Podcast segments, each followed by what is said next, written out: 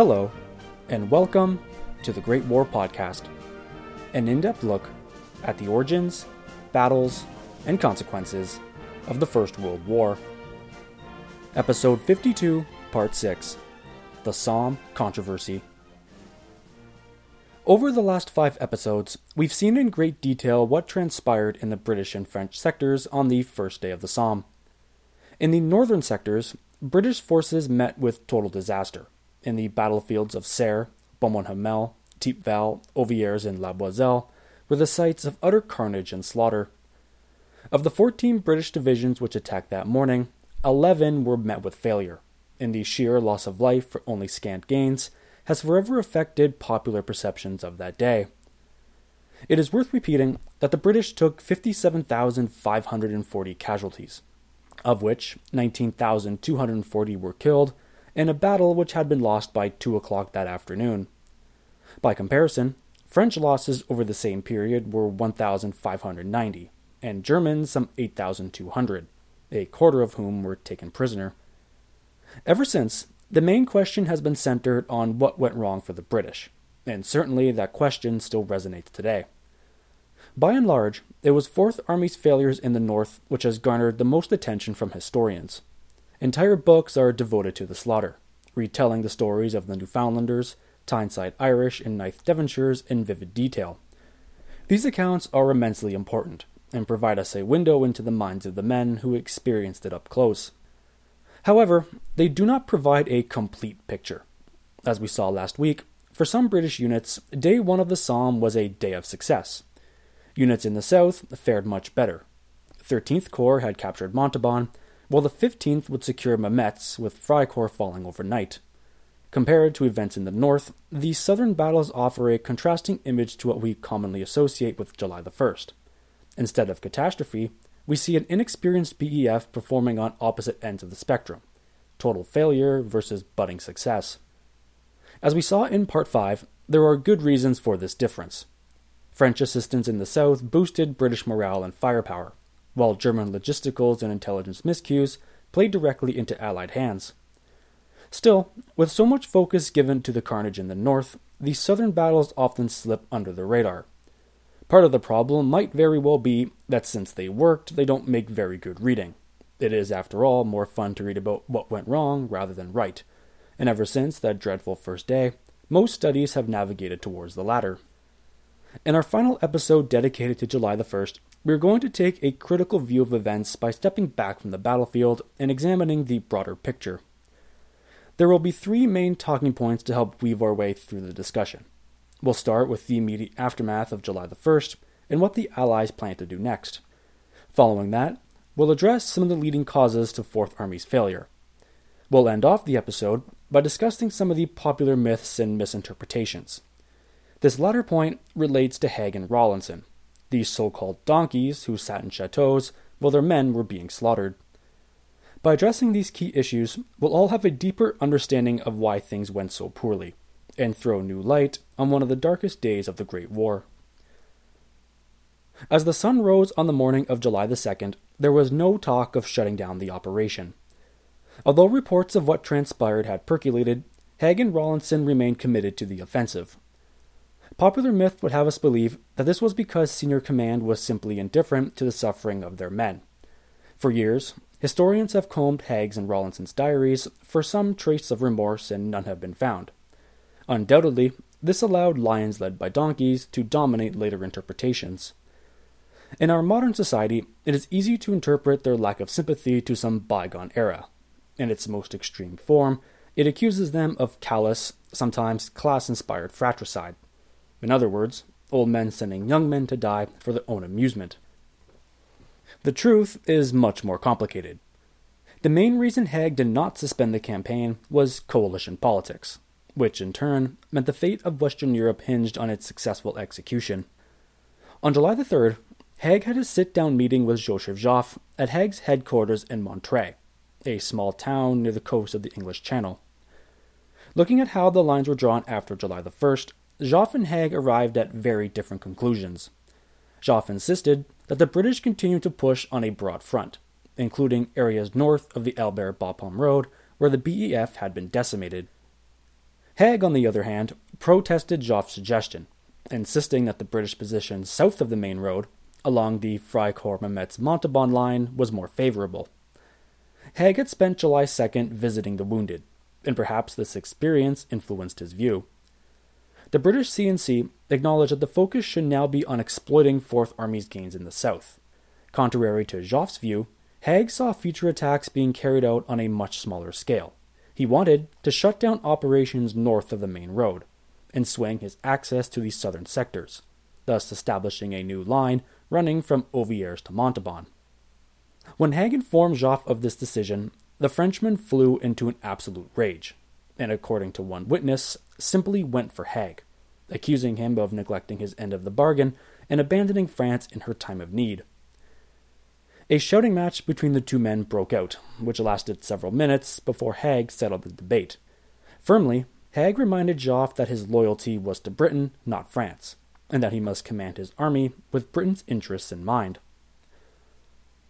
The July 3rd flare up resulted in strategic differences between Anglo French leaders but it does provide a window into what could have happened had Haig decided to call off the offensive after a dreadful first day. Let us not forget that day one of the Somme was day 132 of Verdun, and Britain was committed to France's defense, no two ways about it.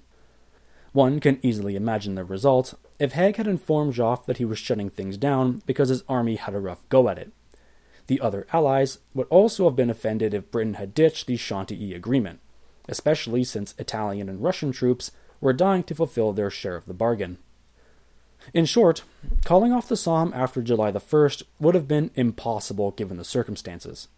Large military operations cannot be turned off and on like a light switch. Not only would this have alienated Britain and severely undermined the integrity of the Entente, it would have flown in the face of Kitchener's strategy, which had been Britain's guiding principle since 1914. The losses on July the 1st were regrettable, but rectifying 57,000 casualties by simply giving up is far worse. So, what we see after July the 1st is a shift in the British axis. There is a map on the website which will show this in better detail. On July the 2nd, the operations north of the Albert Bapaume Road were shut down.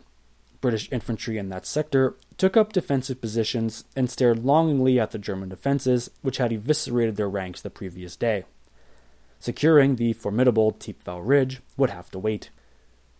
For the remainder of July and August, most of the action shifted to the area south of the main road. From July 2nd to the 14th, there were a number of flare ups as Anglo French forces moved to consolidate their positions. Fricourt was secured on July 2nd, and two days later, La Boisselle was taken after a determined attack from the British 19th Division. Capturing this 35 house village had cost 19th Division 3,500 casualties, but nevertheless helped straighten the line and eliminate some of the traumas suffered on July the 1st. For Fayolle and the French Sixth Army, the British failure meant having to shoulder some of the burden. They had to give the British time to recuperate, and so in the meantime, the French continued to push on both sides of the Somme. Over the following week, the French secured positions along the Estrées Road, in the eastern end of the Flaucourt Plateau. However, the element of shock the French enjoyed on July the 1st had fast evaporated. The Germans were defending with greater tenacity, and the fighting had become pitched. The colonials, whose dash and determination had been key to Sixth Army success on July the 1st, were soon caught in a deep exposed salient which extended as far as Perigny. As the French rolled on, the British filled out weakened sections of their front. Haig's decision to abandon operations north of the Albert Bapaume Road was sensible since it allowed him to shorten his front and provide his armies with greater reserves.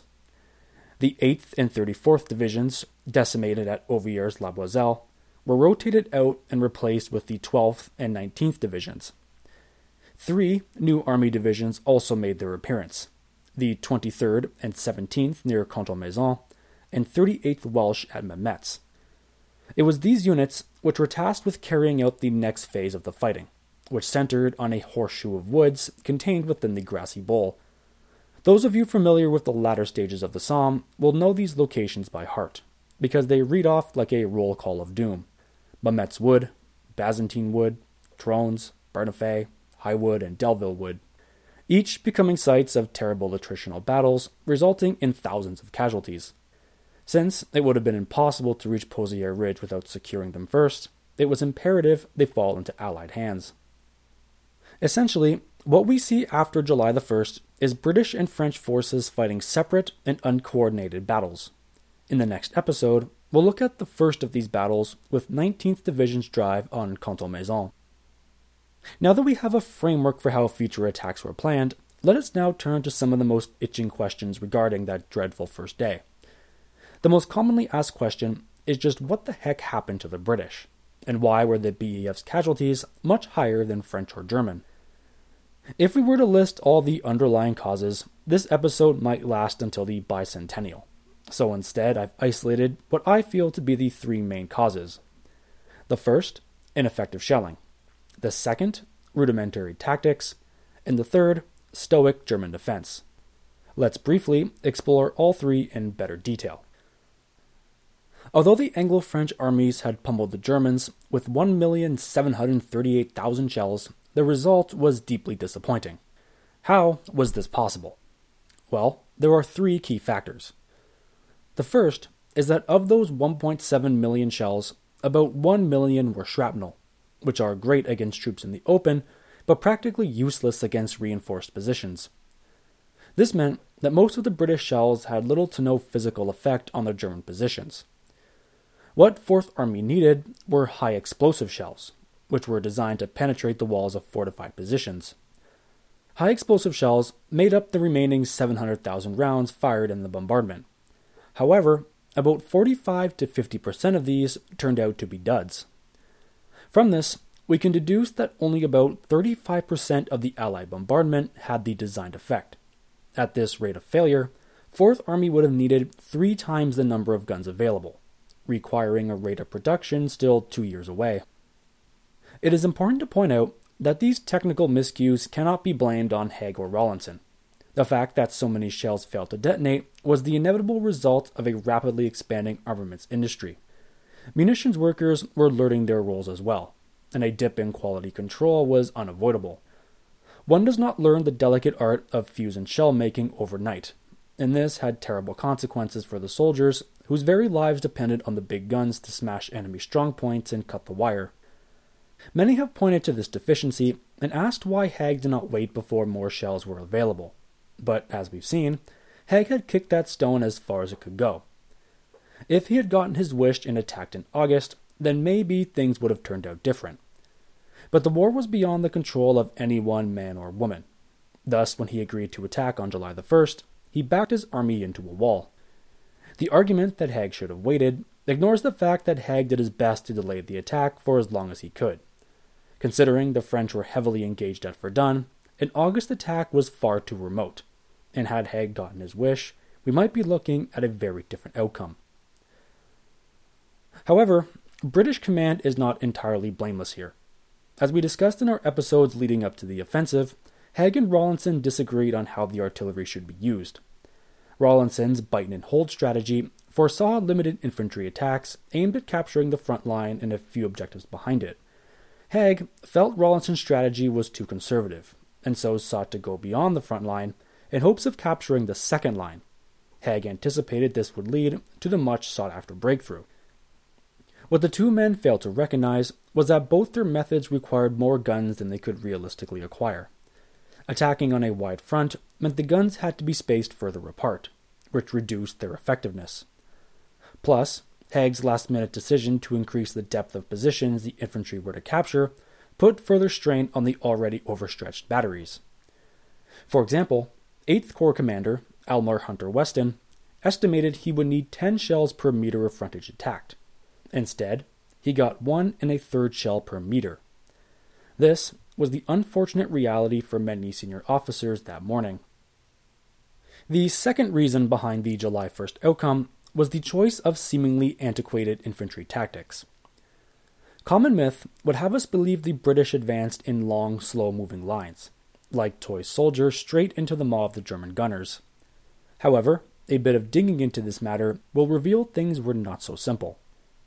In reality, neither Haig nor Rawlinson had any input on the speed of advance. They could make suggestions based on their observations, but it was really up to the men at the front to decide how fast or slow one would move. First World War battles, although requiring a great deal of planning, were not stuck on rigid systems. When the bullets started flying, brigade and battalion commanders were given a great amount of autonomy. To suggest that command's orders were followed verbatim all the way down the chain from the army to battalion and then company level overlooks the fact that frontline officers and infantry had an input as well, and actually had more influence on the battlefield than Haig or Rawlinson could ever dream of having. In some instances, like the Newfoundlanders at Beaumont Hamel, poor decisions from battalion COs led to disaster. But there were others, like the East Surreys, who, following a soccer ball at Montauban, made great strides in the face of heavy counterfire. Of course, none of this changes the fact that many of the attacks on July the 1st were bloody failures, but it does show that things were not as simple as popularly depicted. In short, mistakes were not exclusive to the realm of the higher ups. Men of all ranks made costly errors, but for an army experiencing its first major test, this was only expected. The encouraging news is that throughout the summer, evidence would show these lessons were being applied.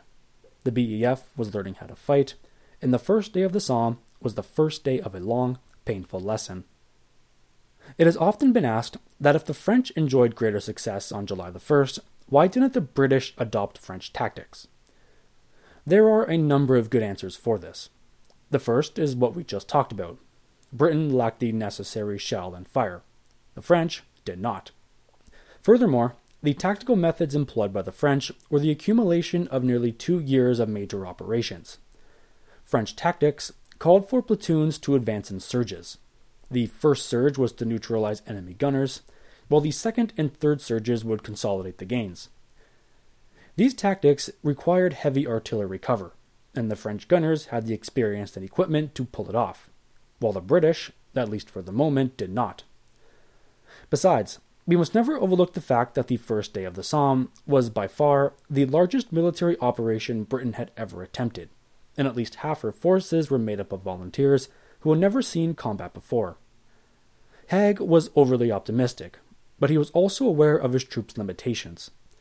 Expecting them to pull off advanced tactics in their first test would have been unrealistic, and so the only option was to apply a set of tactics which fit their level. However, to ensure tactical decisions play out, communication lines have to remain open. As we've seen in battles past, battlefield communication remained the Achilles heel of army operations, and on the Somme, the elusive ghost showed its presence. Once an attack was underway, control of battle passed from senior level to battalion and company commanders. It fell to the men at the front to put plans into motion, which ultimately meant it was their decisions which could spell success or failure. As we saw with the Ulsters at Thiepval, it was the time lapse between the sending and receiving of orders that proved the difference. All too often, it could take several hours for news from the front to make its way to senior headquarters. Then it would take several more hours for orders to make their way back again. An update stamped at noon might not arrive until 2:30, forcing commanders to make snap decisions based on outdated information. To remedy this issue, some of the corps commanders like Morland, Pulteney, and Hunter Weston, adopted a timetable approach, in which reserves were locked into attack at certain times. This was done to ensure momentum was carried forward. All too often, reinforcements would arrive too late, so it was decided that reserves should be en route and not be waiting for orders that might never come. Unfortunately, the timetable approach totally backfired, which fed directly into German strength. So let us now shift to the German side and see how this all comes together. No analysis of July the 1st can be complete without a brief examination of the German experience. Their defenses worked well on this section of the front. The mutually supporting spurs allowed their machine gunners to catch the British in a deadly crossfire. Their doctrine was modeled on elasticity, the basis of which was to check enemy penetration through a system of fortified redoubts, followed by rapid counterattacks. Pre registered artillery and fixed machine guns took care of the rest. On the Somme, it was not the front line defenses which did the most damage. It was the secondary defenses like the Shrine, Nordwerk, and Heidenkopf that proved problematic. What happened time and time again was that as the British entered the German system, they were splintered against these secondary defenses, causing a delay. In the meantime, the supporting guns along the spurs could then direct their fire onto the British reserves, who, like clockwork, were making their way across no man's land. Most of the British casualties on July the 1st were incurred in the second and third waves. The reason for this was because High Command wanted reserves at hand to exploit a potential gap. In reality, this plan had the reverse effect. With the first waves contained, the German gunners could concentrate their fire on the support battalions, who were already en route, and the result was total butchery. British reserves moving up from behind their own front line were mown down in bunches, and in the case of the Newfoundlanders, were forced to march across open ground due to the confusion and congestion within their own trenches. Put simply, British tactical mistakes played directly into German strengths. Strong evidence of this comes from the fact that most British casualties were caused by German bullets and not artillery. Of course, this only happened because British shelling had been so ineffective. The simple fact that so many of the enemy had been left alive would have made any attempt, regardless of tactical choices, ineffective. Now that we've isolated the three main causes for the British failure, I want to end off by talking about Haig and Rawlinson a little bit more. The most damning critique of British planning is that Douglas Haig and Henry Rawlinson were incompetent buffoons. They have been accused of leading the British Army in the 18th century style, or as Fourth Army's tactical notes read, the men must learn to obey by instinct without thinking. The whole advance must be carried out as a drill. So what if the shelling was bad, tactical choices justified, and German defense stronger than expected? The fact that the attack failed so disastrously is proof enough of their incompetence. However, if one is to make that argument, one should also be made aware of how Haig and Rawlinson spent the day, and what they knew of how events were transpiring. Douglas Haig spent the morning of July the 1st at his headquarters in Montreuil, and at around noon hour sat down to compose a letter. It was addressed to Lord Esher, the British Army liaison in Paris. The battle had been raging for nearly four and a half hours, and after a few lines about press matters, Haig dedicated his last lines to the attack's progress. It had, Haig wrote, progressed well. I have great hopes of getting some measure of success. The wire has been more thoroughly cut than ever before, and also the artillery bombardment has been methodical and continuous. Forgive a disjointed letter, but a battle is going on, and telegrams keep coming in at every moment. Ever since Haig put these words to paper, it has been used to show his utter detachment to events at the front. At a time of death and blood on the battlefield, how could the man in charge be writing personal correspondence? The truth of the matter is, at this point, the battle was beyond Haig's control, and the telegrams he received were no doubt overly optimistic, or in some cases, correct.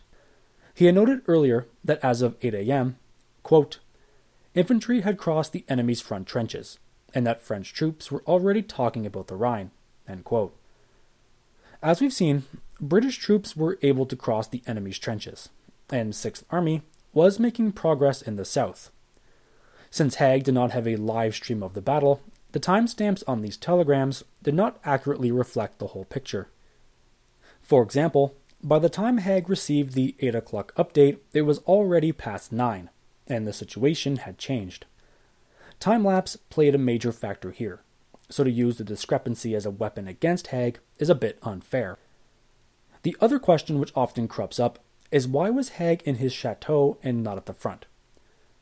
The short answer to this question is that during the Great War, the front line was considered to be no place for the commander in chief of a great army. Given the limits of communication, Haig had to be in a place where he could be found, and that place was at the end of a telephone. While it's true some generals of the Second World War had portable radios and thus could adopt a more mobile form of leadership, First World War generals did not enjoy such luxury. If Haig had left his headquarters and gone to the front, his influence would have shrank to his immediate area. One can only imagine if, for an example, Joffre had tried to reach Haig and Haig was off frolicking near the front. In short, it was not Haig's job to oversee the battle himself once it got underway. That responsibility was Henry Rawlinson's. So, where was Rawlinson, you might ask? Well, Rawlinson was at the front. Rawlinson had woken early that morning, and at 6:30 had taken his position at an observation deck dubbed the grandstand, which allowed him to observe an attack frontage of more than 11 kilometers, from the 36th Ulsters north of Thiepval all the way to Montauban Ridge. For most of the morning, Rawlinson remained there, watching the battle and issuing directives based on the latest updates. Rawlinson had a clear view of the battle before him. However, he had become transfixed by events north of the main road. Here is the issue I mentioned at the end of last day. It seems that Rawlinson was not ignorant of British success in the South, yet he was so tied to his own concept of how operations should go that he refused to change the battle plan. What we see is a major opportunity slip by, one which could have turned day one of the Somme from an abject failure into a surprise victory. By midday, Rawlinson had a clear idea of how events were unfolding. He knew Fourth Army's attacks along the main road had been repulsed, but things along the Fricourt-Mametz Montauban line offered a degree of hope. Montauban had fallen by 12:30 that afternoon, and with Horne's troops surrounding Fricourt-Mametz, it was only a matter of time before that area fell as well. With the French army's success astride the river, the southern sector looked ideal for the type of breakthrough scenario Haig envisioned.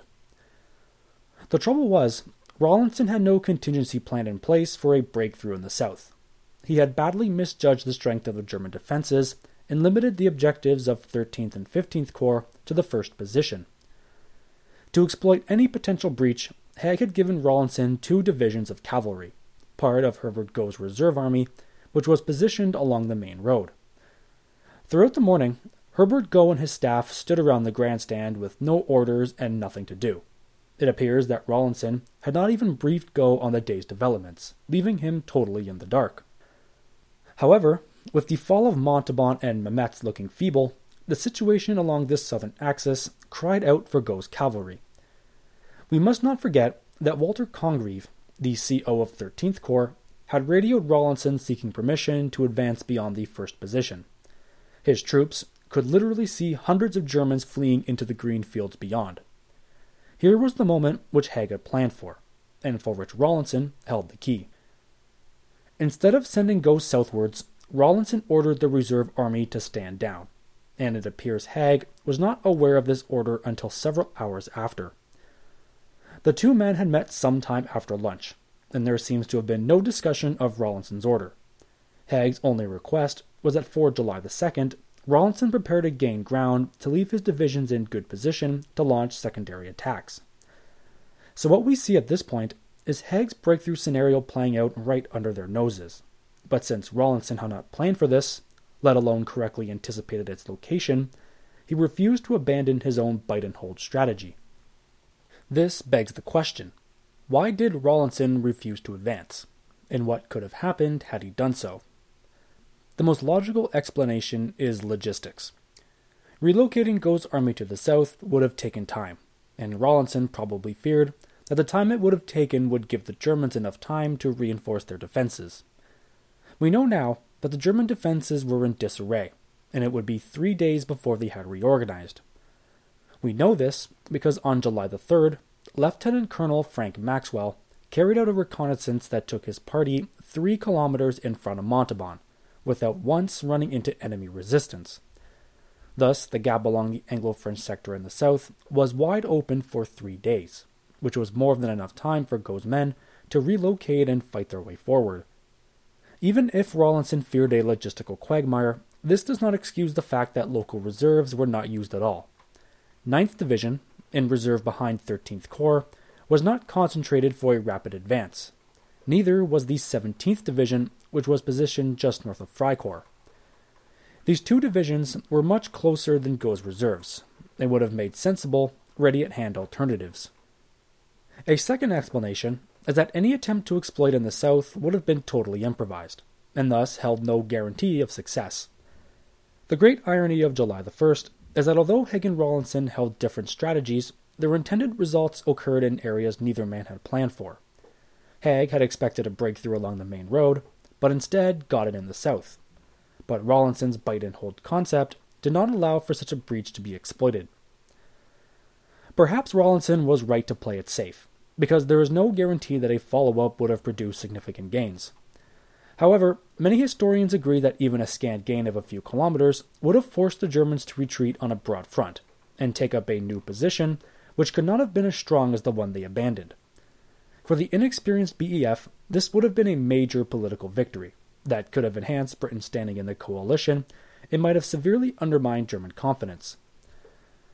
Although it's become fashionable to accuse Haig of blindly adhering to a doctrine of a breakthrough, it is Rawlinson's refusal to consider anything but a limited approach which proved the difference. Of course, all this could have been prevented had Haig and Rawlinson hammered out their differences before the attack got underway. But if nothing else, it does show that Haig's grand plan for day one was not as far fetched as commonly believed. It does not absolve him of his mistakes, which for tens of thousands of soldiers and their families had disastrous consequences. It does, however, undermine the argument of many of his critics. Far from being a romantic throwback to the days of Napoleon, Haig's concept had proven correct, but it was Rawlinson who ultimately wrecked the plan. Everything we've talked about up to this point is academic. The long and the short of it is that even if July the 1st turned out to be a success, there would still be more battles to come. For the British, the first day of the Somme was a failure. The BEF had attempted to run before it could walk, and had paid a horrific price as a result. Although no amount of debate will reverse the events of that morning, it does suggest that the reasons behind the disaster are more complicated than widely believed. In the next episode, we'll look at the next phase of the Somme operation. Between July 3rd and 13th, Fourth Army was constantly in action, mounting 46 attacks, which resulted in another 25,000 casualties. In episode 53, we'll return to the Albert Bapaume Road and look at events transpiring there. On July the 2nd, Fourth Army would push south of the road, capturing La Boisselle before finally pushing on the fortified village of Contalmaison. From July 7th to the 9th, 17th Division would attack Contalmaison three times without success, only gaining the prize on the 10th. The blood price was thousands more killed and wounded, all for a position which on July 3rd had been completely evacuated. That's it for this week. Be sure to check out our website at thegreatwarpodcast.podbean.com. There you can find a list of sources and contact information if you wish to get in touch with me. Listener feedback is greatly appreciated, so if you have any questions or comments, you can follow us on Twitter at Great War Podcast or reach us through email, thegreatwarpodcast at outlook.com. If you are enjoying the show and want to help us out, there are a couple of ways to get involved. You can make a one time donation through the homepage, which goes to help cover the cost of hosting and acquiring new sources. Another way to get involved is to go to iTunes and write a five star review. iTunes charts their podcasts based on the number of user reviews, so the more feedback we have, the higher we'll place. This will help keep us afloat in the rankings and help attract new listeners. This has been part 6 of episode 52 of the Great War Podcast. Thank you so much for listening, and we'll see you again shortly.